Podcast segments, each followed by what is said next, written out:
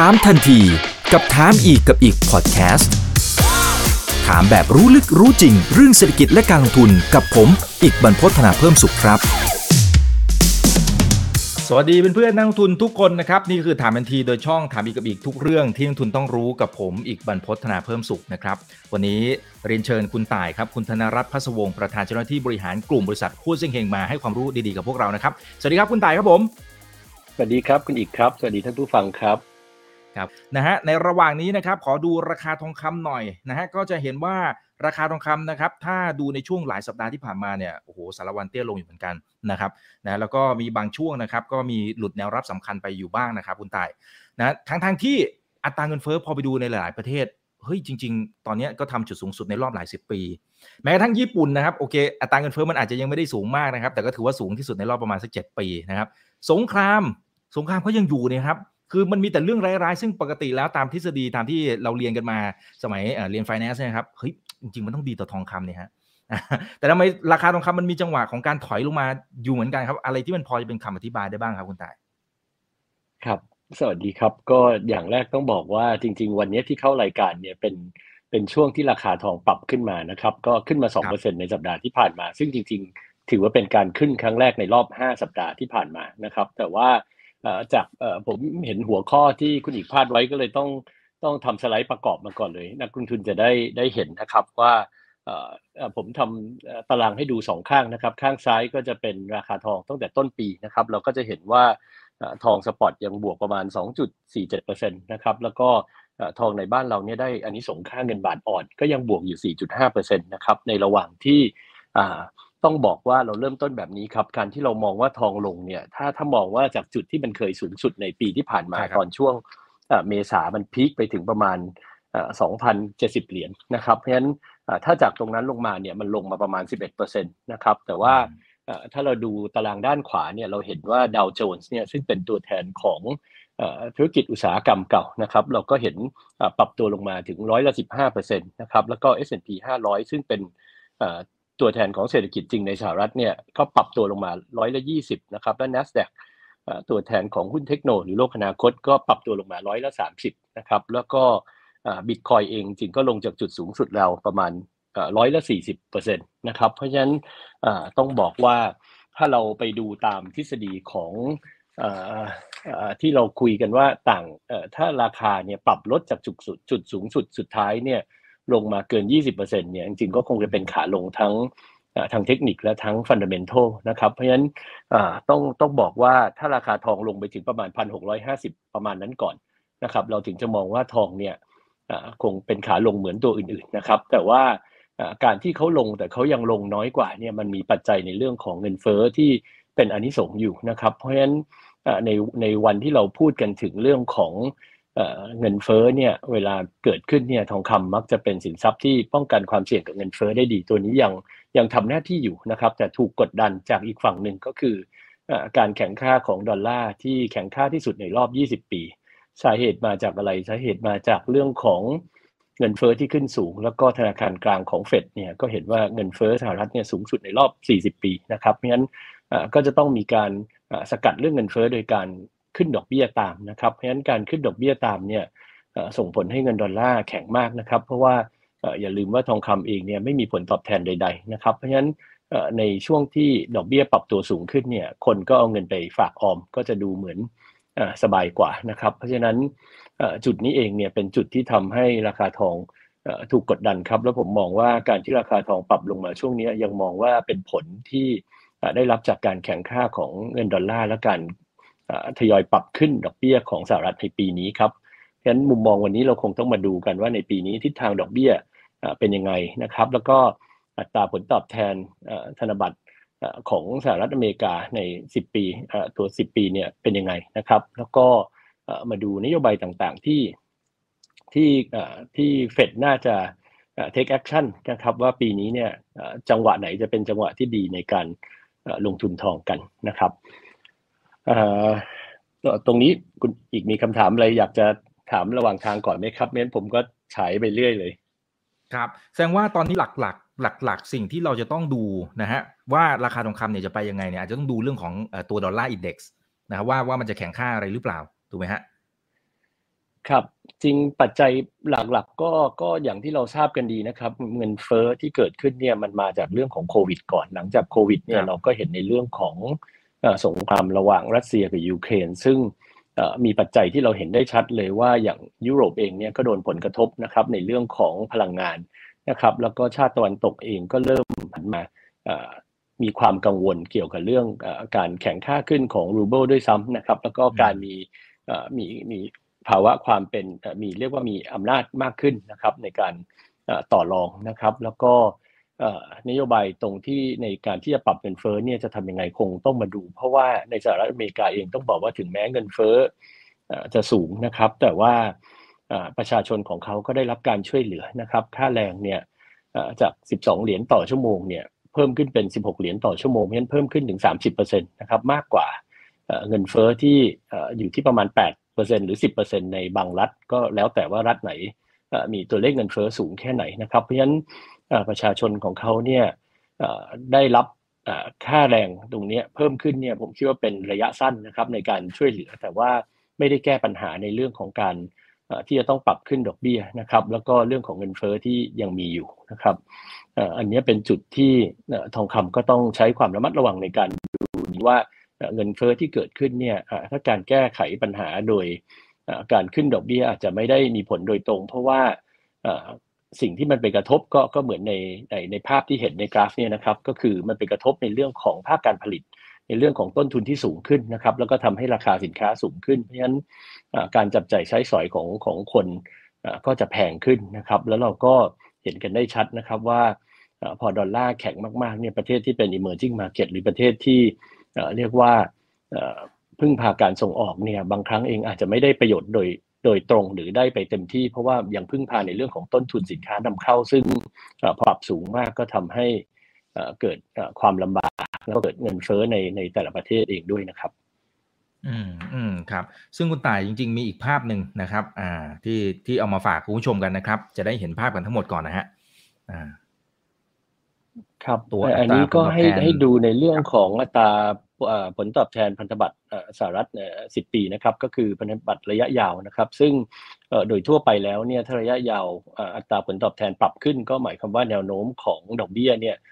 มีแนวโน้มที่จะปรับขึ้นนะครับ แล้วก็จากเดิมที่เคยขึ้นไปสูงถึงสามเปอร์เซ็นกว่านะครับ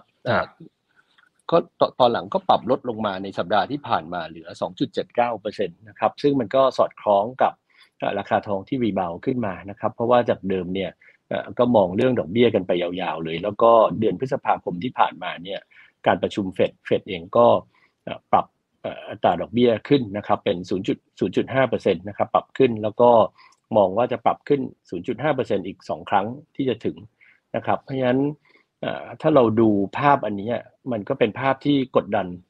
ราคาทองอย่างต่อเนื่องนะครับ ซึ่งรอบที่แล้วผมจำได้ว่ามาคุยกับคุณอีกเราเคยพูดกันว่าธีมปีนี้เราดูยังไง เราเรามองตั้งแต่ ปีที่แล้วว่าปีนี้เงินเฟอ้อจะสูง แล้วก็จะต้องมีนโยบายในการที่จะ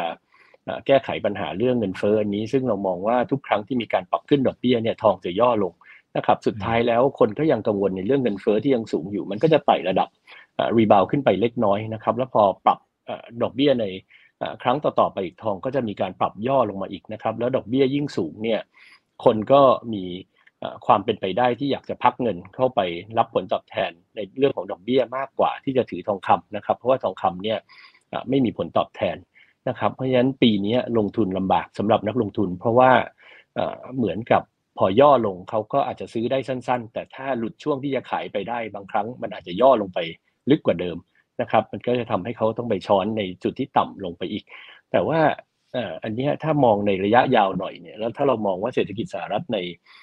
ปีสองปีที่จะถึงนี้ ถ้าเกิดมองว่าไม่ฟื้นตัวเนี่ยเรื่องของทองคำในราคาระดับที่ปรับย่อลงมา ผมคิดว่าก็เป็นอะไรที่ไม่ดูน่าเกลียดจนเกินไปในการที่จะเข้าลงทุนนะครับ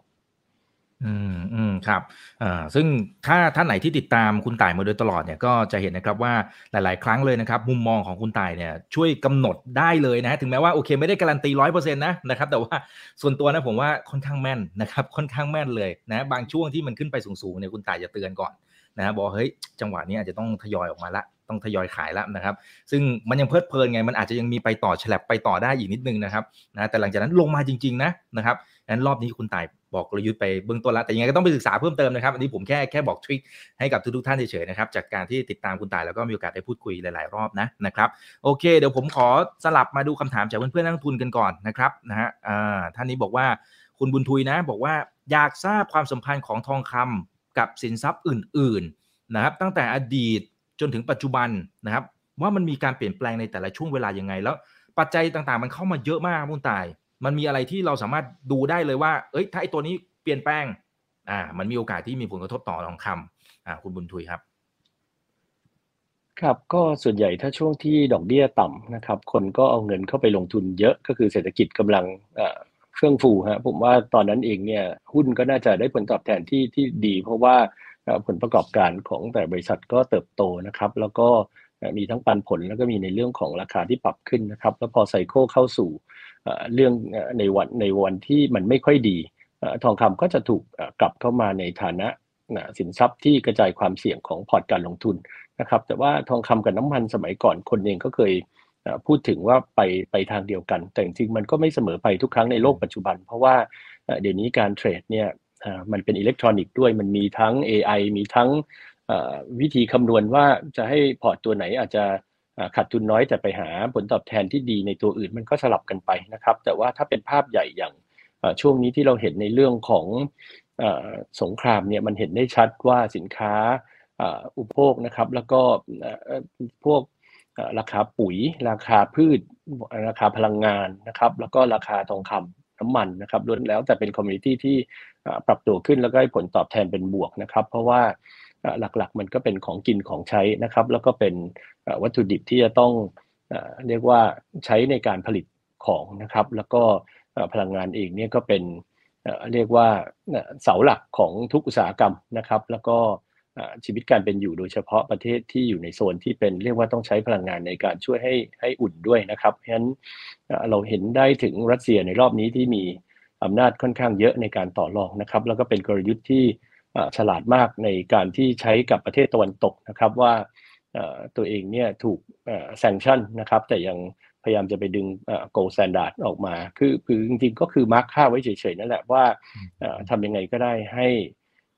คนเนี่ยที่ซื้อพลังงานต้องจ่ายกลับมาเป็นรูเบิลก็ทำให้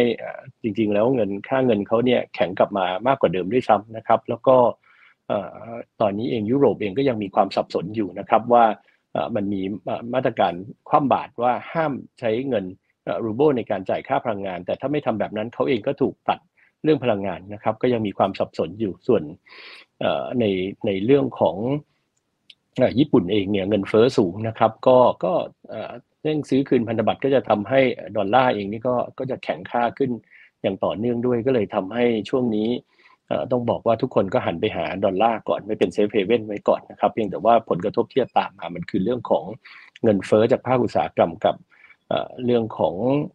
ผู้บริโภคนะครับที่จะต้องแพงตามมา ซึ่งคงต้องมาติดตามดูกันว่าเงินเฟอ้อตัวนี้จะลดลงมาได้ ได้มากน้อยแค่ไหนอย่างไรนะครับ ตามวิธีการจัดการแบบไหนนะครับซึ่งถ้าเราไปต่อตรงนี้ก็ก็พูดถึงเจเน็ตเยเลนนิดหนึ่งเท่ากันนะครับ แล้วมันตีครั้งซึ่งเคยเป็นอดีตประธานเฟดมาก่อนนะครับ เยเลนเองเนี่ยจริง ๆ แล้วผมชื่นชมนะครับว่าในความคิดที่เขาก็พูดอยู่แล้วว่าเรื่องการปรับขึ้นดอกเบี้ยเนี่ยจะไม่ได้ช่วยลดเงินเฟ้อในในในจุดนี้เป็นวันแล้วก็ในเรื่องของการเพิ่มค่าแรงเพื่อให้คนกลับมาทำงานเนี่ยก็เป็นแค่เรื่องชั่วคราวนะครับ เพราะว่าถ้าเราเราคิดง่าย ๆว่าถ้าวันนี้เราได้ค่าแรง เท่านี้แล้วเราผลิตของได้ 10 ชิ้น แต่ถ้าเราได้ค่าแรงเพิ่ม เราไม่ได้ผลิตของได้มากขึ้นนะครับเพราะฉะนั้นจริง ๆ แล้ว productivity ตัวที่มันไม่เกิดขึ้นเนี่ยมันทำให้เรื่องของเงินเฟ้อยังไงก็ต้องตามมา เพราะว่า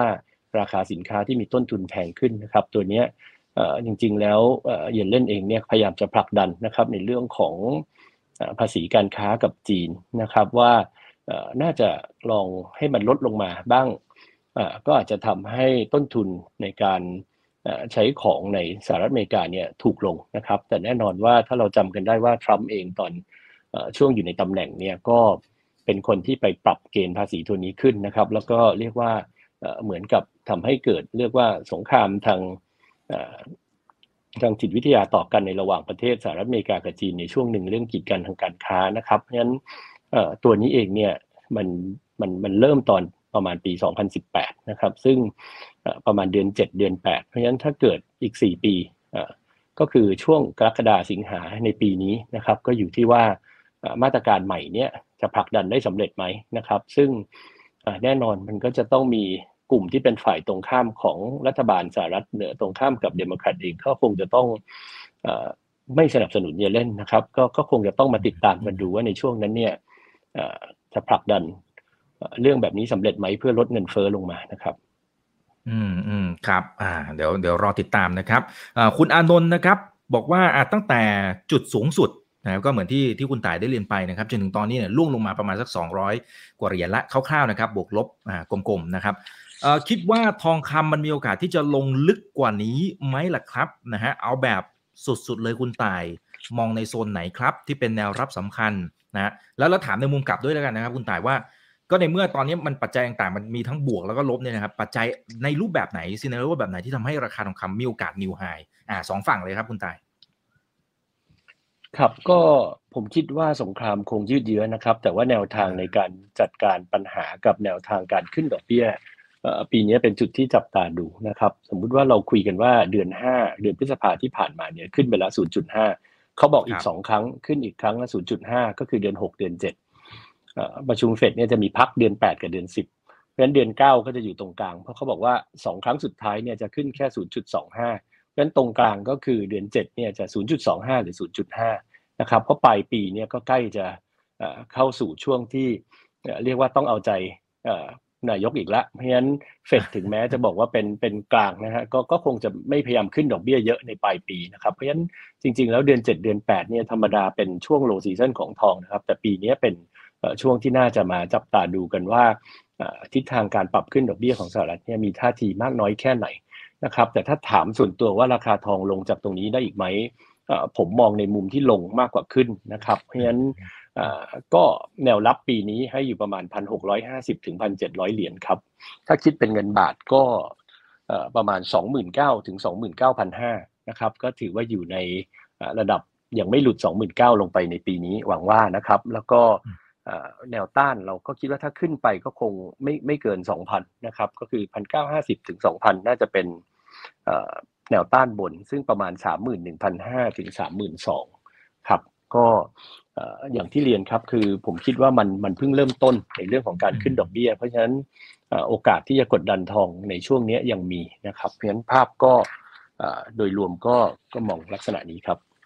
อืมครับ อย่างนี้แปลว่าซีนารีโอที่อาจจะทำให้ราคานิวไฮเช่น สงครามอาจจะยืดเยื้อและอาจจะประทุขึ้นมา อย่างที่ 2 คือทางเฟดอาจจะชะลอ เช่น ชะลอการการขึ้นดอกเบี้ยอะไรประมาณนี้ถูกไหมฮะ ถ้าสมมติเป็นแบบนี้ ซึ่งซึ่งมันอาจจะยังไม่ได้เป็นภาพนั้นนะครับ แต่ว่าอันนี้เราแค่คิดเผื่อเฉย คือถ้ามันมี2ซีนารีโอนี้มีโอกาสที่ราคาทองคำอาจจะไปต่อ ครับ หรืออาจจะเรื่องของพลังงานที่เรายังไม่รู้ว่าทิศทางจะเป็นยังไงต่อจะขาดแคลนไหมหรือว่ามีจะมีประเทศที่เดือดร้อนจากการที่ค่าเงินของเขาเองอ่อนมากๆ แล้วมีปัญหาทางการเงินหรือเปล่านะครับ ซึ่งทิศทางเหล่านี้ผมคิดว่าเป็นประเด็นที่ที่ติดตามว่าถ้าเกิดขึ้นก็ถือว่าถือว่าเป็นโชคดีมากว่าก็อาจจะทำให้ทองรีบาวได้ แต่ถ้าไม่เป็นไปตามนั้นแล้วมองตาม หลักเกณฑ์ไปก่อนตอนนี้มันก็คือทางสหรัฐอเมริกาคงจะต้องทยอยขึ้นดอกเบี้ยไปเรื่อยๆ ในการที่จะสกัดในเรื่องของเงินเฟ้อครับ ครับครับคุณโอ๊ตถามน่าสนใจเหมือนกันนะครับ คุณโอ๊ตนะฮะบอกว่าเออคุณตายครับ สิ้นปีถ้าสมมติถ้าเฟดเนี่ยขึ้นดอกเบี้ยไปถึงสัก2%เนี่ยทองจะมีโอกาสลงไหม หรือตอนนี้เนี่ยถือว่ารับข่าวการขึ้นดอกเบี้ยสูงแล้ว ดูจากบอลยูเนี่ยได้ไหมครับ เออผมผมว่าน่าสนใจคือคือตอนนี้หลายคนก็พยายามที่จะวิเคราะห์นะคุณต่ายบอกเออเดี๋ยวเฟดจะต้องขึ้นดอกเบี้ยเท่านั้นเท่านี้กี่ครั้งว่าไป 9 ครั้ง 11 ครั้งหรืออะไรว่าไปนะครับเอ่อต่อให้สมมุติเขาขึ้นจริง แต่ถ้าสมมติว่ามันรับข่าวเข้าไปแล้วเนี่ย จริง ๆ มันก็อาจจะสะท้อนไปเป็นที่เรียบร้อยแล้วถูกไหมฮะอันนี้คำถามของคุณโอ๊ตอืมครับแต่แต่ผมมองว่าเขาเองก็ต้องขึ้นแบบค่อยเป็นค่อยไปนะครับ เพราะว่าทุกครั้งถ้าเราดูเนี่ยการขึ้นดอกเบี้ยแรงๆเนี่ยสิ่งที่จะเกิดขึ้นก็คือบับเบิลส์นะครับแล้วก็ฟองสบู่แตกเมื่อไหร่เนี่ย ก็เป็นหายนะทั้งหมด เพราะฉะนั้นอันนี้มันคงต้องดูประกอบกันไป แต่ที่แน่ๆปีนี้ก็คงจะอัตราผลตอบแทนดอกเบี้ยเนี่ยเขาอยากให้อยู่ในระหว่าง 2.75ถึง3%ซึ่งปัจจุบันก็ลงมาอยู่ประมาณ 2.79%ก็เริ่มที่จะเข้ามาอยู่ในกรอบของความสิ่งที่เฟดประเมินนะครับ เพราะฉะนั้นจริงก็ผมคิดว่าการที่เขาบอกว่าจะขึ้นดอกเบี้ยอีกสักประมาณ 2%ถึง3%ในในถึงปลายปีครับ ก็น่าจะเป็นกรอบที่เรายึดเป็นหลักก่อนตอนนี้ แล้วก็คิดว่าราคาทองก็น่าจะอยู่ในแนวรับที่ที่แจ้งไว้ว่าไม่ไม่หลุดไปจากตรงนั้นครับ อืมอืมครับผม คุณทาบดีหรือเปล่าฮะทาบดีนะครับ อ่าเออจริงๆผมว่าประเด็นนี้ยังไม่มีใครพูดถึงเท่าไหร่นะคุณต่ายนะครับ บอกว่ารบกวนคุณต่ายช่วยอัปเดตเรื่องการหยุดเทรดของตลาด LME หน่อย นะครับ ว่ามันจะมีผลอะไรและเหตุผลอะไรทำไมอยู่ๆเขาหยุดเทรดนะครับเออครับก่อนหน้านี้ตอนที่มีเรื่องของอสงครามรัสเซียกับยูเครนนะครับ แล้วก็มีช่วงหนึ่งที่ราคามันผันผวนมากเราคงได้ยินถึงเรื่องราคานิกเกิลนะครับ ซึ่งตอนนั้นเองเนี่ยราคานิกเกิลเหวี่ยงแรงมากนะครับ จนถึงขั้นที่เรียกว่า force call ลูกค้าที่เป็นสถาเป็นองค์กรใหญ่ๆ ทั่วโลกทั่วโลกไปเยอะนะครับ ผมเองก็ได้มีโอกาสคุยกับทางธนาคารต่างประเทศที่เราใช้บริการในเรื่องของทองคำอยู่เนี่ยเขาก็เปรียบให้ผมฟังว่าการเหวี่ยงเหวี่ยงครั้งนั้นเนี่ย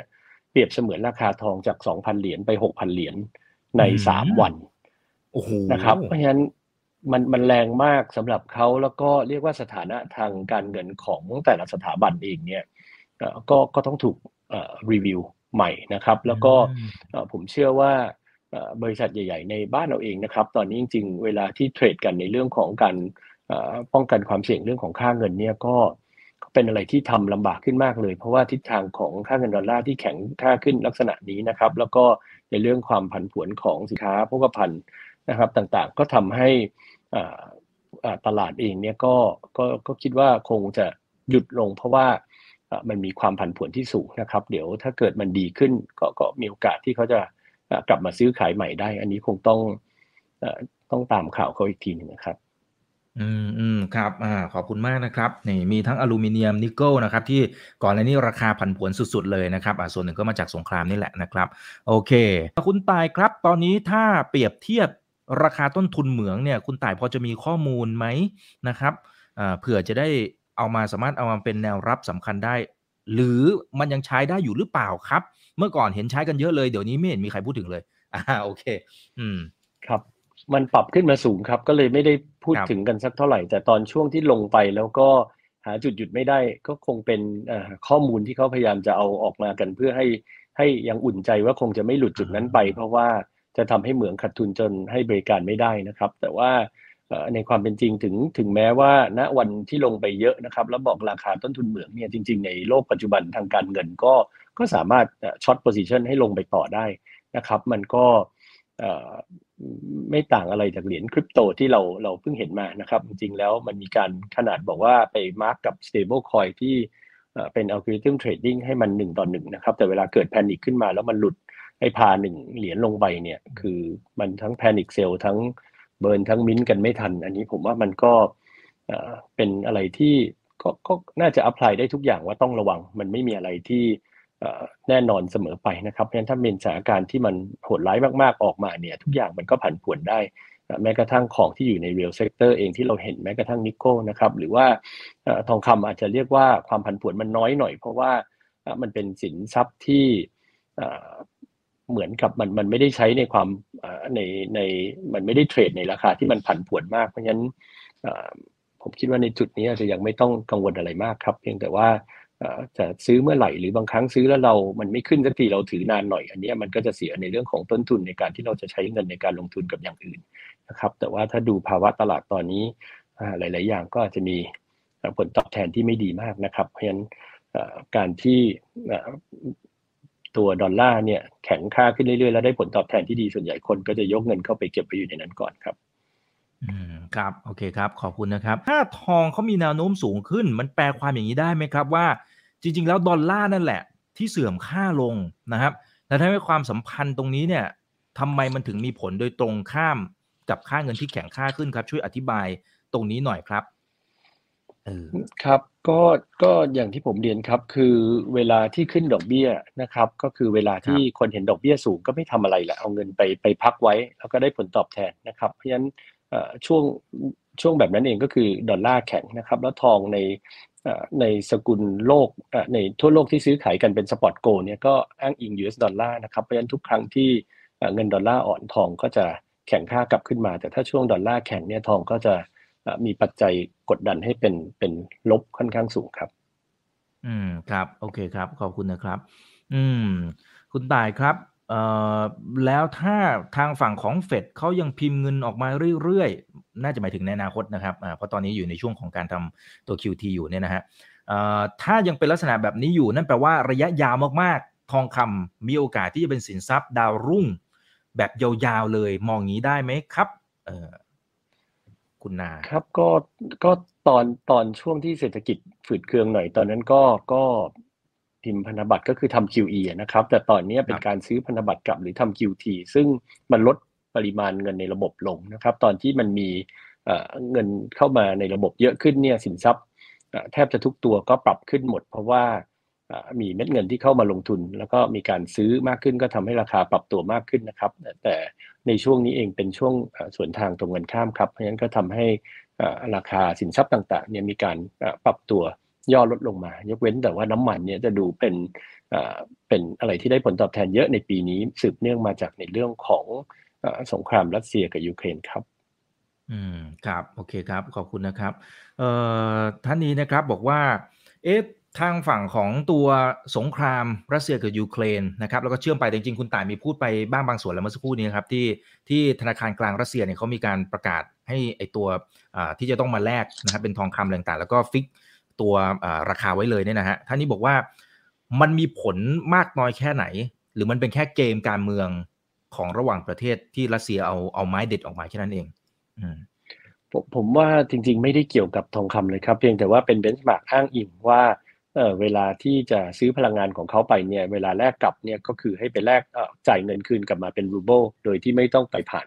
US ดอลลาร์นะครับแล้วก็ครับทำตัวอ้างอิงตรงนั้นไว้ให้เฉยๆนะครับแล้วก็อันนี้ต้องเรียนเพิ่มนิดหนึ่งครับว่าในในตลาดที่เป็น real sector เองเนี่ยเอ่อต้องบอกว่าสิ่งที่ผมเห็นนะครับก็คือในต่างประเทศเนี่ยเอ่ออย่างตอนนี้ประเทศดูไบเองเนี่ยก็โดนเอ่อเรียกว่าสมาคมทองโลก sanction ประมาณหนึ่งเหมือนกันอืมก็คือเอ่ออ๋เหมือนเหมือนกับว่าไม่ไม่ได้ happy ที่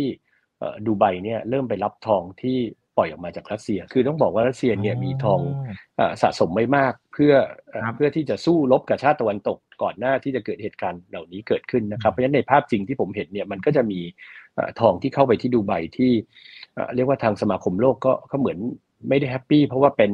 เอ่อเรียกว่าไม่ได้อยากสนับสนุนตรงนี้อะไรอย่างเงี้ยนะครับ แต่ว่าอืเอ่มอจริงๆต้องไปดูเอ่อมันจะมีชาร์ตอันหนึ่งในเรื่อง production เนี่ยรัสเซียเนี่ยอยู่อันดับสามในการผลิตเอ่อ ทองของของโลกนะครับ เพราะฉะนั้นเขาเองก็มีเอาพุทจากตรงนี้ไม่น้อย แล้วก็สามารถประกาศให้คนในประเทศซื้อทองได้ถูกกว่าราคาตลาดโลก เพราะฉะนั้นทั้งหมดทั้งหลายทั้งปวงเนี่ยก็คือสามารถพยุงค่าเงินของเขาไว้ได้ดีด้วยครับ อืมอืมครับผมโอเคนะครับเอ่อคุณจินตนาบอกสวัสดีค่ะทั้งสองท่านอ่าแต่จริงก็เชื่อมไปเหมือนกันนะครับ คุณต่ายจากเมื่อกี้นะนะแต่จริงคุณต่ายเหมือนจะตอบไปแล้วนะครับเอ่อเขาบอกว่ากลัวเหมือนกันว่าเอาแล้วถ้ารัสเซียเนี่ย สมมุติเขาเขาเก็บ ทองคำไปได้เยอะแล้วนะแล้วถ้าเขาปล่อยออกมาล่ะมีโอกาสไหมครับ เพื่อเป็นการต่อสู้กับทางฝั่งของตะวันตก กลายเป็นว่าราคาทองคำในตลาดโลกอาจจะร่วงหนักก็ได้นะเออมันจะเกิดภาพนั้นไหมครับคุณตายครับปล่อยออกมาก็ก็มีคนซื้อครับ เพราะว่าอย่างที่ผมเรียนครับคือจริงๆ ถ้าตอนนี้ในสถานการณ์สงครามที่เกิดขึ้นแบบนี้เขาประกาศชัดอยู่แล้วว่าคนในประเทศเขาสามารถซื้อได้ถูกกว่าในตลาดโลกจริงเขาปล่อยออกมาก็มีคนของเขาที่ซื้อกลับเข้าไปนะครับ เพราะฉะนั้นใน คนที่ยังเชื่อมั่นด้วยซ้ำว่าเศรษฐกิจอเมริกาเนี่ยจริง ๆ แล้วถ้าเราบอกว่าเงินเฟ้ออเมริกาเนี่ยเริ่มตั้งแต่เดือน 6 เดือน 7 ปีที่แล้วนะครับ เพราะฉะนั้นถ้าโดยทฤษฎีจริงๆ ก็ต้องบอกว่าพอปีหนึ่งผ่านไปอย่างเดือน 6 เดือน 7 ที่จะถึงเนี้ยถ้าตัวเลขเงินเฟ้อยังยังไม่ได้ลดลง ก็แสดงว่าอาจจะยังดูแลเรื่องเงินเฟ้อไม่ได้อยู่นะครับมันก็มันก็ยังมีผลที่ส่งให้ทองเนี่ยยังมียังมีโอกาสที่จะรีบาวของเขาในในเป็นช่วงๆไปอยู่นะครับ เพราะฉะนั้น ผมคิดว่าถ้าปล่อยออกมาน่าจะมีคนซื้อกลับไป เพราะว่าอาจจะมองอคือยังยังยังอ่า forecast ไปไม่ไปข้างหน้าเนี่ยยังไม่รู้ว่าสหรัฐเนี่ยจะแก้เกมเงินเฟ้อตัวเองได้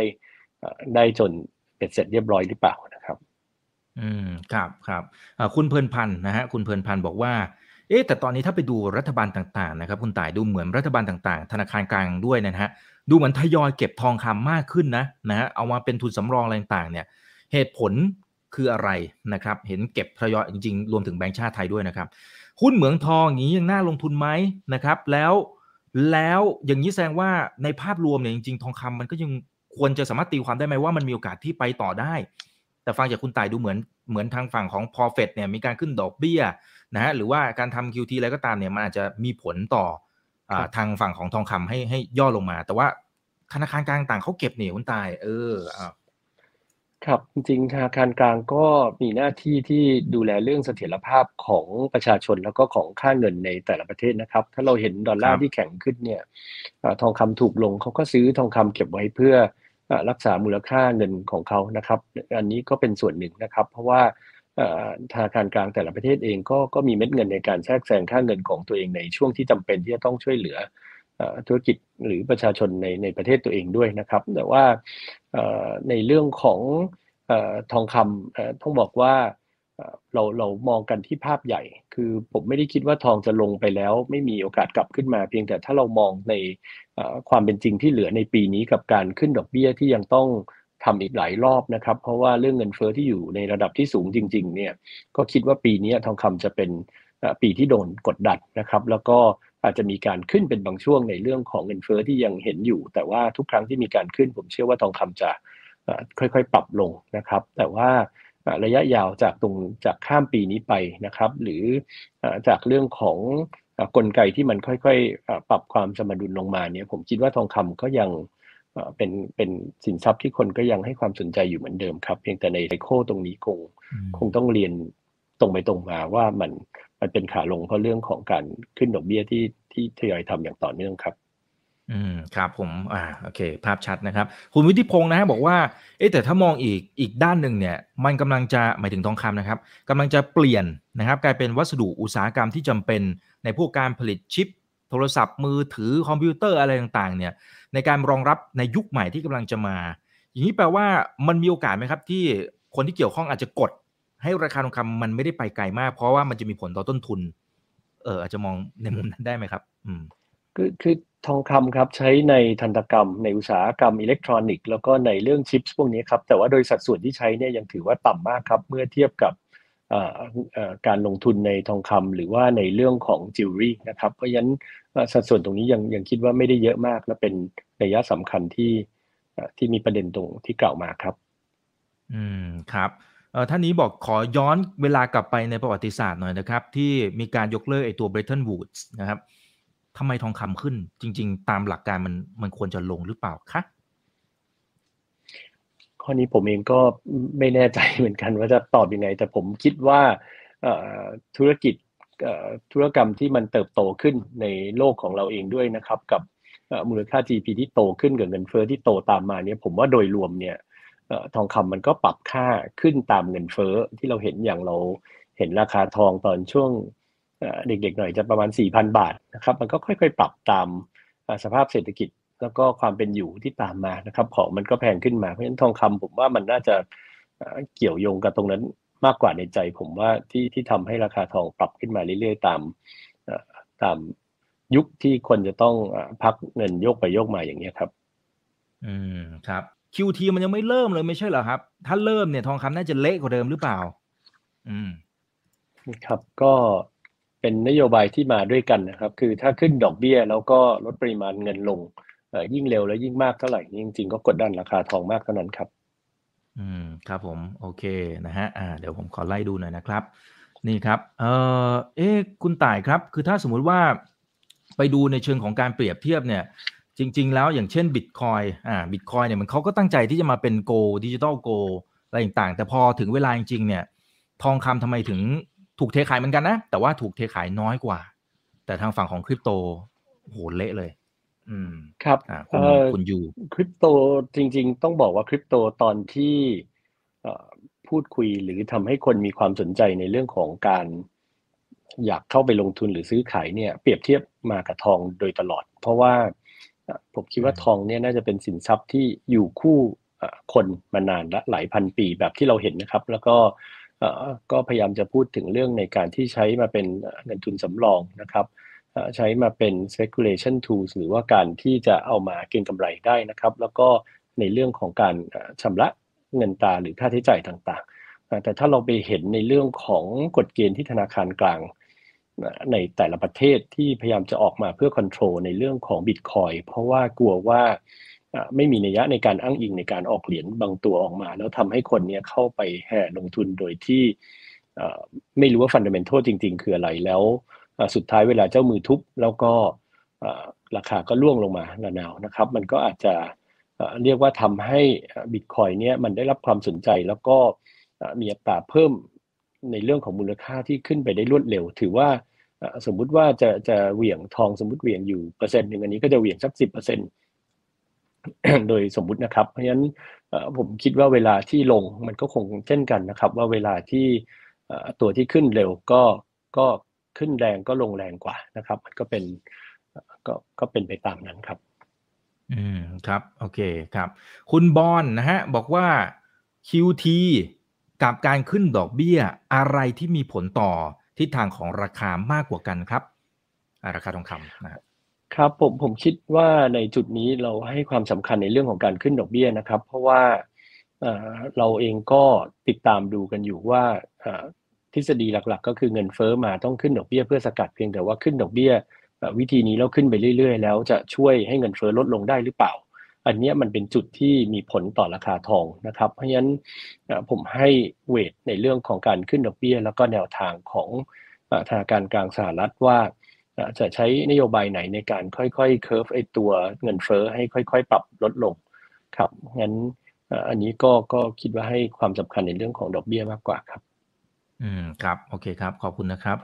คุณเด็กดอยนะฮะคุณเด็กดอยบอกว่า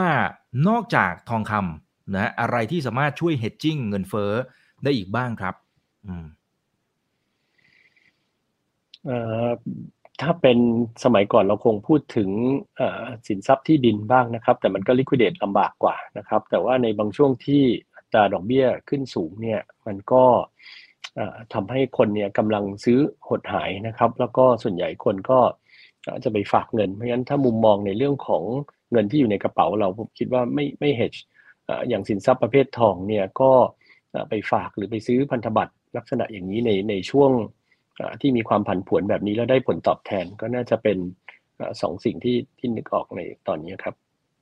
ครับครับโอเคครับขอบคุณครับหลายท่านในคอมเมนต์ดูจะคอมดูจะกังวลเรื่องของภาวะเศรษฐกิจที่อาจจะถดถอยนะครับทั้งในอเมริกาแล้วก็ของทั้งโลกเลยนะครับ นะฮะแล้วก็อาจจะเชื่อมไปจากตอนแรกที่ที่คุณต่ายมีแต่แต่บ้างบางส่วนว่าเฮ้ยจริง ๆ เศรษฐกิจบางประเทศ ถ้าสมมุติมันมีปัญหาจริงๆเนี่ยเออมันอาจจะมีผลเหมือนกัน ท่านี้เขาบอกว่า ถ้าเกิดถดถอยจริง ๆ ทองคำมาเลยไหมฮะ เราคาดหวังหรือว่าเราเราสามารถมองในลักษณะแบบนั้นได้เลยไหมครับ และให้น้ำหนักของการถดถอยแค่ไหนฮะในมุมมองคุณตายถดถอยถ้าบอกว่าเหมือน stagflation คิดว่าคงยังไม่เกิดครับ เพราะว่าเรื่องเงินเฟอ้อที่สูงแต่ว่า ถ้าดูตัวเลขของสหรัฐอเมริกาจริง ๆ แล้วเขายังเติบโตอยู่นะครับ เพียงแต่ว่าตัวเลขเงินเฟอ้อมันสูงเท่านั้นเอง เพราะฉะนั้นผมคิดว่ามันยังไม่เข้าสู่ภาวะถดถอยสัทีเดียวครับ แต่คิดว่าถ้าภาวะถดถอยมาเนี่ยทุกอย่างก็คงไม่ไม่ได้ขึ้นไปได้เยอะครับ เพราะว่าแหล่งซื้อก็จะหายไปด้วยครับอ่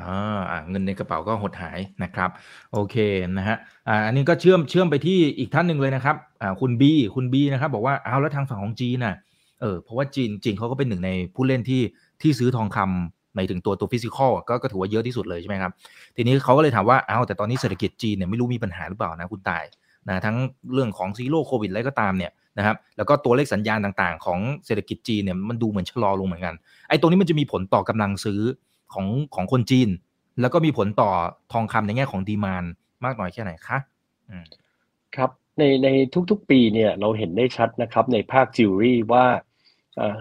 อุปสงค์ที่เกิดขึ้นจากทองคำที่เกิดจากจิวเวลรี่เนี่ยจีน 25%อินเดีย 25%รวมทั้งหมดก็ 50%ของโลก เพราะฉะนั้นทุกๆ ปีที่เศรษฐกิจเขาดีและเฟื่องฟูเนี่ยทองคำจะได้อานิสงส์จากการแรงซื้อของสองประเทศนี้โดยมากนะครับ แล้วก็ต้องบอกว่าสงครามรัสเซียยูเครนที่ผ่านมาเนี่ยมันทำให้เราก็เห็นภาพได้ชัดว่า ถึงแม้จีนอาจจะบอกว่าไม่สนับสนุนเรื่องสงครามหรือความรุนแรงเหล่านี้ เพราะว่าตัวเองก็ยังมีเรื่องของไต้หวันที่จะต้องไป take care อยู่นะครับเพราะฉะนั้นแต่ว่าท่าทีเนี่ยจริงๆก็เตรียมช่วยเหลือรัสเซียซึ่งเป็นประเทศเพื่อนบ้านพอสมควรนะครับ ไม่ว่าถ้าเกิดจะโดนแซงชั่นในเรื่องของน้ำมันเนี่ยหรือพลังงานต่างๆเนี่ยทางจีนเองเนี่ยก็พร้อมที่จะเข้าซื้อ เนื่องจากว่าตัวเองก็ยังต้องใช้ในเรื่องของอุปสงค์ตรงนี้ค่อนข้างมาก แล้วก็ถ้าสามารถซื้อได้ในราคาถูก ก็เรียกว่ามีแต่ผลที่ได้นะครับ อีกมุมหนึ่งก็คือเราเห็นว่าจีนเริ่มขึ้นมาเป็นประเทศมหาอำนาจอันหนึ่งที่เรียกว่าต่อก่อนกับสหรัฐได้ได้อย่างชัดเจนนะครับ แล้วก็ทิศทางบทบาทในการอยากจะลดความสำคัญของค่าเงินดอลลาร์ในตลาดโลกเนี่ยมันมันมีแล้วมันเห็นได้ชัดนะครับ เพราะฉะนั้นการที่ตอนนี้จริงๆ คือคือก็มองนะครับว่าการที่เขาปิดประเทศเนี่ยถ้าเขายังเซลฟ์ซัสเตนหรือว่า สามารถดูแลให้มีการใช้จ่ายในประเทศ มีทั้งเกษตรกรรมอุตสาหกรรมทุกอย่าง ถ้าผ่านไปได้แล้วราบรื่นเนี่ยต้องเราก็คงต้องมองถึงความยิ่งใหญ่ที่มันมีมากขึ้นนะครับ เพราะประเทศเขาเนี่ยมีการบริโภคทุกอย่างค่อนข้างสูง เราคุยกันเล่นๆ เราก็ยังพูดถึงว่าเอ๊ะประเทศเราเนี่ยถ้าเศรษฐกิจสุดตัวจากโควิดเนี่ยถ้าเปิดประเทศเมื่อไหร่คนจีนเข้ามาเมื่อไหร่เนี่ยมาจับจ่ายใช้สอยช้อปปิ้งแล้วก็ มาใช้ที่พักอาศัยโรงแรมต่างๆ ในบ้านเราเนี่ยเศรษฐกิจเราก็คงฟื้นตัวไม่ยากนะครับ เพราะฉะนั้นอันนี้ก็คือความยิ่งใหญ่ของของเขาต่อบทบาทเศรษฐกิจของแต่ละประเทศที่เป็นคู่ค้านะครับ เพราะฉะนั้นผมเองก็คิดว่าถ้าจีนเนี่ยมีบทบาทมากขึ้นแน่นอนดอลลาร์ก็จะต้องอ่อนค่าลงนะครับ เพราะฉะนั้นตัวนี้ก็ส่งผลให้ราคาทองเนี่ยน่าจะปรับตัวขึ้นมาได้ตามลักษณะนั้นครับ ครับคุณโอ้นะครับอบอกว่าสิ้นปี ค่าเงินบาทมีโอกาสที่จะอ่อนค่าไปที่ 35 บาทต่อ 1 ดอลลาร์ไหมครับนะครับ ไอ้ตรงนี้ค่าเงินบาทที่อ่อนค่าตรงนี้หรือเปล่าที่ที่เป็นตัวค้ำไม่ให้ทองคำในบ้านเราเนี่ยนะฮะไม่ได้มีการซุดลงไปเหมือนกับทองคำในตลาดโลกแล้วจะไปใช่ครับขนาดนั้นหรือเปล่าเงินบาทตอนนี้เป็นเป็นตัวที่ช่วยครับ เพราะว่าตั้งแต่ต้นปีมาเนี่ยค่าเงินบาทก็อยู่ระดับ 33.24 ตอนนี้อยู่ประมาณ 33.43 ก็ อ่อนมาประมาณ 3.5%นะครับเพราะฉะนั้นแนวโน้มที่จะอ่อนตัวต่อตามดอลลาร์แข็งเนี่ยก็คงเห็นได้ชัดครับ แต่ว่าอาจจะถึง 35 หรือเปล่า อันนี้ผมเองก็ก็ก็ตอบลำบาก แต่ผมคิดว่าอยู่ในกรอบ 34ถึง35 น่าจะน่าจะลักษณะนั้น แต่ไม่ส่วนตัวคิดว่าไม่น่าหลุดไปครับ อืมอืมครับ อ่า มีท่านนี้อ่าถามเกี่ยวกับ ECB นะครับโอ้นี่เราทัวร์รอบโลกเลยนะครับคุณตายนะฮะคุณบอลนะครับ บอกว่า ECB เนี่ย จะขึ้นดอกเบี้ยกรกฎาคมนะครับเขามีโอกาสที่จะทำในลักษณะคล้ายๆ QT ด้วยไหมครับนะแล้วมันมีความเชื่อมโยงกันยังไงกับทองคำเจอผลกระทบเหมือนกันหรือเปล่าหรือดูเทียบที่เฟดอย่างเดียวก็โอเคละ ครับก็ก็ผมก็ต้องดูไปทุกที่ครับ แต่ว่าในลักษณะของเขาเนี่ยถ้าเกิดขึ้นดอกเบี้ยนะครับ ก็จะทำให้ราคาทองปรับขึ้นได้นะครับ แต่ว่าลักษณะของเงินเฟ้อเองเนี่ย ยุโรปเนี่ยก็กำลังขึ้นมาในอัตราที่สูงไล่ตามมา เพียงแต่ว่าระบบเศรษฐกิจของสหรัฐเองอาจจะใหญ่กว่า ก็เลยให้ความสำคัญที่เฟดเป็นหลักนะครับ แล้วก็บังเอิญทองคำเนี่ยมันเชื่อมกับ US ดอลลาร์โดยตรง มันก็เลยทำให้ทุกครั้งที่มีการเคลื่อนไหวของดอลลาร์เนี่ยเป็นปัจจัยหลักเลย ซึ่งไม่ว่าจะกี่ครั้งออกกี่รายการผมก็พยายามจะพูดว่าการซื้อขายทองเนี่ยดูง่ายที่สุดก็คือดูดอลลาร์นะครับ ดอลลาร์ไม่ดีเมื่อไหร่ทองก็ดีเมื่อนั้น ครับก็เลยกลายเป็นว่าประเด็นที่จับตามองจริงก็คือเรื่องความสัมพันธ์ต่อกันในในทุกๆ สิ่งทั่วโลกเลยนะครับว่าปัจจัยที่เกิดขึ้นกับยุโรปเกิดเกิดอะไรที่ทำให้เขาเงินเฟอ้อสูงแล้วก็เรื่องพลังงานที่ใช้จากรัสเซียกันค่อนข้างเยอะนะครับ แล้วก็ถ้าเกิดสงครามยังยืดเยื้อแล้วไม่มีใครเข้าไปแก้ไขปัญหาพลังงานเขาได้ ซึ่งก็ดูเหมือนยากนะครับ ถึงแม้สหรัฐบอกจะยื่นมือเข้าไปช่วยเนี่ยแต่ รัสเซียเนี่ยต่อท่อตรงจากรัสเซียเข้าไปถึงยุโรปเลยกับการที่จะต้องขนส่งพลังงานจากสหรัฐอเมริกาไปไม่ใช่เรื่องง่ายนะครับเพราะฉะนั้นตราบใดที่เรื่องนี้ไม่จบนะครับ แล้วก็ส่งผลถึงตัวเงินเฟอ้อที่มากขึ้นยังไง ผมคิดว่าสหรัฐเนี่ยก็ยังเป็นปัจจัยหลักที่ต้องติดตามในการที่จะเทคแคร์ในเรื่องของเงินเฟอ้อตัวนี้ครับ ครับครับอ่าขอบคุณนะครับ คุณแบมนะฮะโอ้คำถามมาหลากหลายมากครับ คุณต่ายนะฮะท่านนี้เขาบอกว่า ทองคำ99%กับทองคำ96.5%มันแตกต่างกันอย่างไรคะนะแล้วมุมมองของการลงทุนเนี่ยมันมันต่างกันในมุมไหนบ้าง ควรจะเข้าไปซื้อ 99จุดเอ่อ99%ไหมหรือ 96.5อ่าควรจะมีวิธีคิดยังไงคะอันไหนดีกว่าครับ ครับ 99.99%นะครับก็คือเป็นทองแท่งที่เรียกว่ามีความบริสุทธิ์ที่สูงที่สุด แล้วก็ใช้ในตลาดโลก ซึ่งซึ่งเป็นตลาดสากลนะครับ แล้วก็ในแต่ละประเทศเองเนี่ยก็จะมีเปอร์เซ็นต์ของแต่ละประเทศเองที่แตกต่างกันไปนะครับ ประเทศไทยเราก็อยู่ที่ 96.5สืบเนื่องมาจากทองรูปพรรณของเราเนี่ยลวดลายต้องบอกว่าค่อนข้างสวยงาม แล้วก็เป็น handmade หนึ่งในไม่กี่ประเทศที่ที่เหลืออยู่นะครับ จริงๆก็ การที่จะต้องผสมแอลลอยหรือ silver เข้าไปนะครับเพื่อทำให้มันมีความแข็งค่าตรงตรงส่วนนี้ก็เลยเป็นส่วนต่างของเปอร์เซ็นต์นะครับ แต่ว่าราคาทองที่ซื้อขายในตลาดโลกเนี่ยถ้าไปพอดกราฟจริง ๆ แล้วอะมันก็ล้อกันไปนะครับ ก็คือถึงแม้ความเปอร์เซ็นต์ของทองที่เยอะกว่า หมายถึงว่าได้ความอ่อนของทองมากกว่านะครับ มูลค่าก็จะสูงกว่า แต่ว่าเวลาขึ้นก็ขึ้นในสัดส่วนที่เท่ากันลง ก็ลงในสัดส่วนที่เท่ากันเมื่อเทียบเทียบกับราคาสปอต นะครับแต่ว่าในประเทศไทยทอง 99.99 เนี่ยซื้อขายกันเป็นแท่งละ1กิโลซึ่งมูลค่าก็ประมาณประมาณเกือบ2 2ล้านบาทนะครับ ซึ่งมันอาจจะแพงสำหรับนักลงทุนที่เป็นรายย่อย หรือนักลงทุนที่อาจจะยังลงทุนในระดับหลักแสนนะครับ เพราะฉะนั้นทอง 96.5 เนี่ยเขาก็มีเป็นเหมือนกับขายตามร้านทองตู้แดงทั่วไป ซึ่งเป็นชิ้นที่เล็กหน่อยนะครับทำกันตั้งแต่ 5 บาทหรือหลังๆ นี้จริงๆ เล็กกว่า 5 บาทก็มีนะครับ แต่ว่าถ้า 5 บาทเนี่ย เมื่อเทียบกับ 1กิโลซึ่งมันประมาณ 65 บาท มันก็ทำให้เรียกว่าถ้าเราซื้อน้อยหน่อย เราก็เหมือนใช้แบงค์ย่อยครับ เราก็มาซื้อที่ 96.5 ได้แล้วถ้าเกิดเราซื้อสักสิบยี่สิบล้าน หรือบางคนซื้อเป็นร้อยล้านเนี่ยการที่เขาซื้อเป็น 99.99 เขาก็จะมียูนิตที่น้อยลง เขาก็อาจจะง่ายต่อการจัดเก็บหรือการคำนวณในหัวเขาว่าฉันซื้อไป 20 กิโลแทนที่จะต้องมาบอกว่าซื้อไปหลาย ๆ พันบาทนะครับ อืม อืม ครับ โอเคนะครับ เอ่อ คุณเวนนะครับบอกว่าทองคำรูปพรรณไทยมาตรฐาน 23K เนี่ยมันดีกว่าทองคำนะฮะพวก 21K อันนี้จริงหรือเปล่าครับ ก็ยี่ยี่สิบจริง ๆ แล้วเก้าสิบเก้าจุดเก้าเก้าก็คือเทียบยี่สิบสี่เคครับเก้าสิบหกจุดห้าถ้าเทียบปัญญาตยางลงมาก็คือยี่สามเคเพราะฉะนั้นจริง ๆคำว่าเคเยอะก็คือเปอร์เซ็นต์สูง ซึ่งก็จะเหลืองอลามกว่า แล้วก็นุ่มกว่าค ราวนี้แต่ละประเทศก็มีความชอบที่ต่างกัน ถ้าเราไปดูอย่างอิตาลีนะครับหรือว่าสร้อยที่เป็นแบรนด์เนมแฟชั่นต่างๆอันนั้นก็จะอยู่ประมาณ 18K นะครับเขาก็จะมีความแข็งความคงทนกว่านะครับ แต่ว่าก็อาจจะเหลืองไม่อร่ามเท่า เพราะว่ามันมีสมมติใส่ silver เข้าไปมากหน่อย มันก็จะเงาหน่อยสีเหลืองมันก็จะเจือจางลงไปหน่อย เพราะฉะนั้นในในประเทศที่เป็นแถบอย่าง Southeast Asia เราเนี้ยเราก็จะเห็นที่เป็น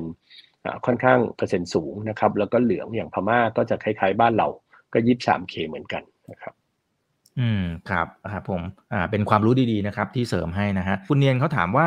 ไอตัวก่อนหน้านี้ครับ ราคาน้ำมันกับทองคำมันไปด้วยกันเลยนะครับ แต่ระยะหลังมันดูดูไม่ได้ไปด้วยกัน หรือบางทีมันก็ไปด้วยกัน มันมีอะไรที่ที่พอจะเป็นคำอธิบายได้บ้างไหม แล้วก่อนหน้านี้ที่เราคิดเสมอว่าเอ้ยถ้าน้ำมันมาทองคำก็ต้องมาสินค้าโภคภัณฑ์มันต้องมายกแผงเนี่ย มันจะเป็นคำพูดที่ถูกต้องอยู่ไหมคะครับอย่างที่ผมเรียนไปก่อนหน้า คือถ้าเป็นสมัยดั้งเดิมเนี่ยถ้าเราพูดถึงเรื่องเงินเฟ้อที่เกิดขึ้นนะครับ ไม่ว่าจะอะไรก็ตามที่ที่เป็นเรื่องของเงินเฟ้อเนี่ยหมายถึงต้นทุนการผลิตมันแพงขึ้นนะครับส่วนใหญ่น้ำมันก็จะแพงขึ้น แล้วทองคำก็เป็นสินทรัพย์ป้องกันความเสี่ยงในเรื่องของเงินเฟ้อมันก็ตามมานะครับ แล้วก็พอต้นทุนทุกอย่างแพงเนี่ย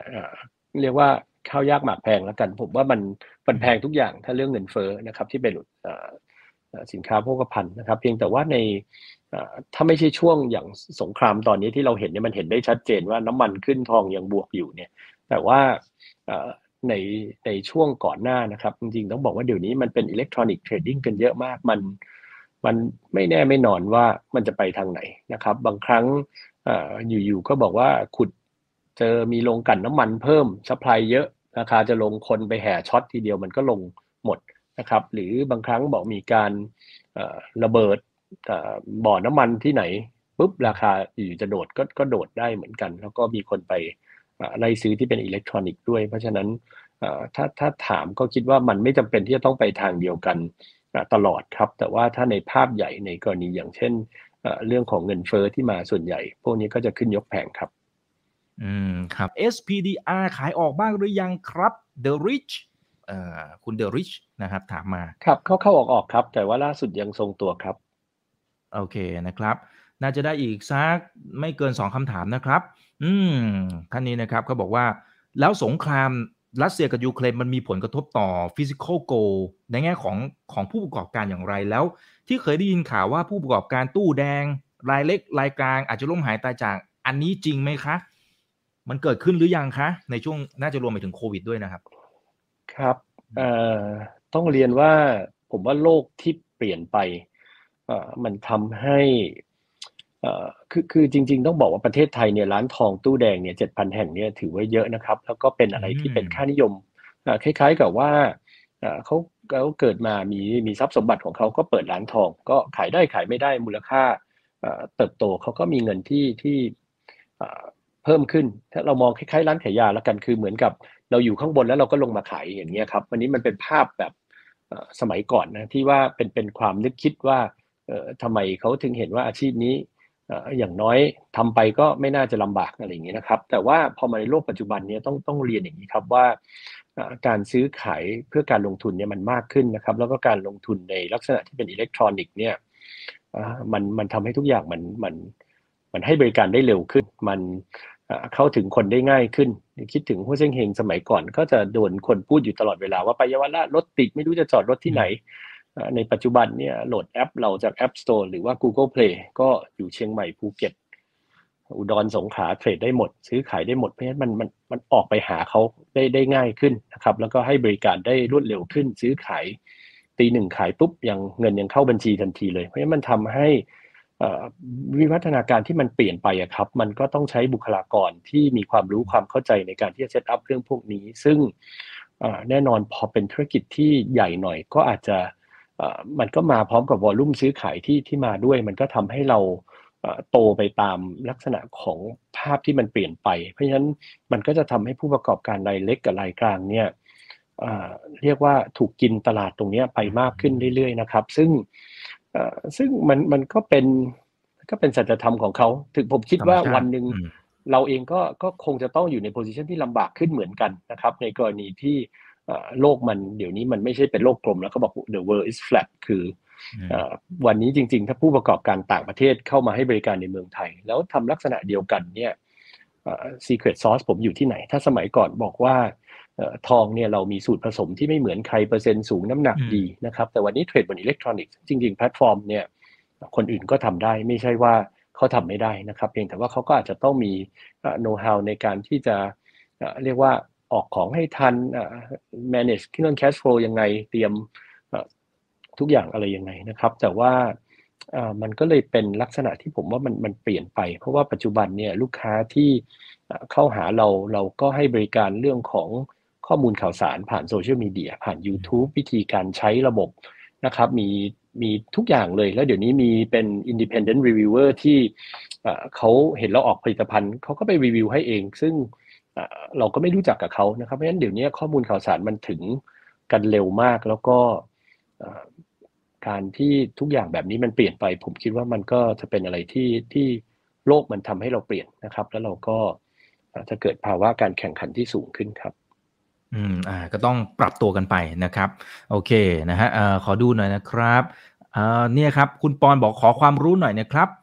ร้านทองเนี่ยรายได้ส่วนมากจริง ๆ ไม่ได้มาจากการขายทอง อันนี้เข้าใจถูกต้องไหมครับ มาจากการจำนำทอง ใช่ไหมครับ ครับอ่าการจำนำทองเนี่ยจริง ๆ ได้ได้ผลตอบแทนที่ดีกว่า เพราะว่าถ้าในตลาดทั่วไปเนี่ยครับเขาก็คิดค่าจำนำอยู่ 1.25%ต่อเดือน หรือประมาณ 15%ต่อปี นะครับ แล้วก็การที่เอาทองมาจำนำเนี่ยส่วนใหญ่เขาก็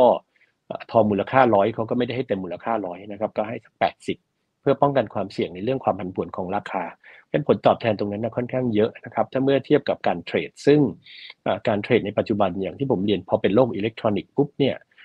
ถ้าเป็นสมัยก่อนเนี่ยลูกค้า จะทราบราคาก็ต่อเมื่อเราประกาศ เดี๋ยวนี้ถ้าเราประกาศแล้วไม่ปรับราคาให้ดียังโดนต่อว่าเลยว่าเอ๊ะทำไมคุณปรับช้ามันควรจะปรับแล้วนะครับเพราะฉะนั้นมันเป็นอิเล็กทรอนิกส์ที่ที่โปร่งใสนะครับ แล้วก็คนเองก็สามารถติดตามได้ทุกวินาทีในในเรื่องของการเปลี่ยนแปลง เพราะฉะนั้นไอ้ไอ้มาจิ้นตรงนั้นเนี่ยมันจะบางนะครับ มันก็เน้นเรื่องของวอลลุ่มเป็นหลัก มันก็เลยเป็นที่มาที่เราเห็นว่าทำไมทุกวันนี้ถ้ายืนขายทองหน้าร้านอย่างเดียวคง คงไม่ไม่เพียงพอต่อการขยับขยายหรือเติบโตนะครับ มันก็เข้าสู่โลกอิเล็กทรอนิกส์ซึ่งเพื่อที่จะไปหาลูกค้าที่มีมีมีจำนวนยูเซอร์ที่มากขึ้นนะครับ แล้วก็ในโลกปัจจุบันที่เป็นอิเล็กทรอนิกส์เนี่ยแน่นอนความสำคัญของฐานข้อมูลลูกค้าในการที่บริษัทจะ cross sell ในหลาย ๆ product นะครับ ไม่ว่าจะเป็นทองรูปพรรณทอง โครงการออมทองซื้อขาย 96594 ตัวนะครับมันมันมันเป็นอะไรที่ลักษณะก็คล้ายๆกับธนาคาร ถ้าวันนี้มีมีฐานลูกค้าเงินฝาก แล้วเขาสามารถประเมินได้ว่าลูกค้าต้องการใช้สินเชื่อ ก็จะมีสินเชื่อรถสินเชื่อบ้านสินเชื่อได้ได้หลายรูปแบบมากนะครับเพราะฉะนั้นอันนี้มันก็เป็นอะไรที่เป็นโลกยุคใหม่ที่พยายามใช้ข้อมูลในการที่จะเรียกว่าทวีคูณต่อยอดในในในส่วนที่ เป็นเป็นรายได้นะครับ ก็เหมือนกับที่เวลาคนพูดถึงเรื่อง super app หรือว่าการที่บริษัทหนึ่งจะไป X กับอีกบริษัทหนึ่งเพื่อทำอะไรใหม่ ๆ ให้เกิดขึ้นก็หวังที่จะได้การทวีคูณตรงนี้มากกว่าการเติบโตแบบเป็นเป็นเส้นตรงนะครับ อืมครับผม อ่าโอเค อาจจะเป็นคำถามสุดท้ายนะครับ คุณต่ายนะ คุณสุรวิทย์นะครับ บอกว่ากองทุนทองกับทองคำแท่ง ถ้าโดยเชิงของการเปรียบเทียบกันนะครับ อันไหน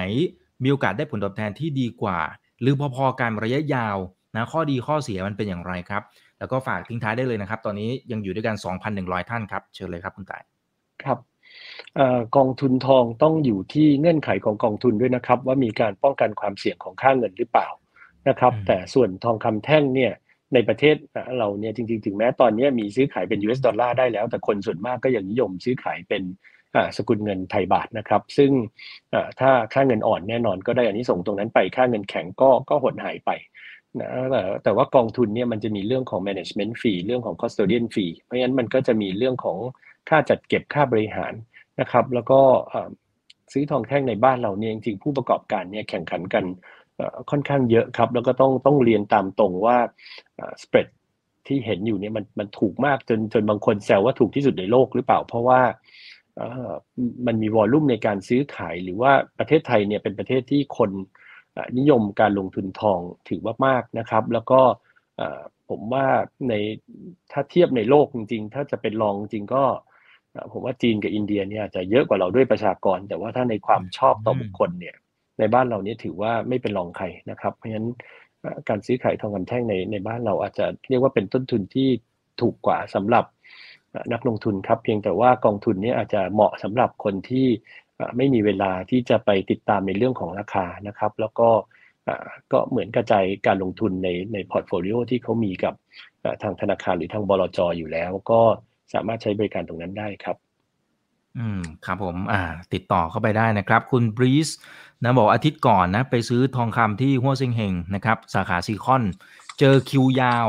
นะฮะได้รับความนิยมสูงมากก็เลยไปซื้อผ่าน Gold Now ตอนนี้ง่ายมากนะครับง่ายมากๆ ก็สะดวกสบายนะครับ โอเคเอาละฮะก็ขอบคุณทุกท่านที่ติดตามชมกันมานะครับ หลายท่านก็ขอบคุณเข้ามาสำหรับความรู้ดีๆจากคุณต่ายด้วยนะครับ ครั้งหน้าเดี๋ยวต้องเรียนเชิญใหม่นะครับ ส่วนจะเป็นเรื่องไหนยังไงเดี๋ยวรอติดตามกันด้วยนะครับ เพื่อนๆนักลงทุนนะครับ วันนี้ขอบคุณคุณต่ายมากๆนะครับ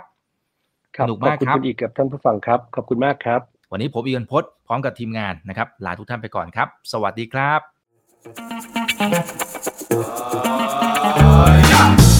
ถ้าชื่นชอบคอนเทนต์แบบนี้อย่าลืมกดติดตามช่องทางอื่นๆด้วยนะครับ ไม่ว่าจะเป็น Facebook, YouTube, Line Official, Instagram และ Twitter จะได้ไม่พลาดการวิเคราะห์และมุมมองเศรษฐกิจ และการลงทุนดีๆ แบบนี้ครับ อย่าลืมนะครับว่าเริ่มต้นวันนี้ดีที่สุด ขอให้ทุกท่านโชคดี และมีอิสรภาพในการใช้ชีวิต ผม อีกบรรพฒนาเพิ่มสุขครับ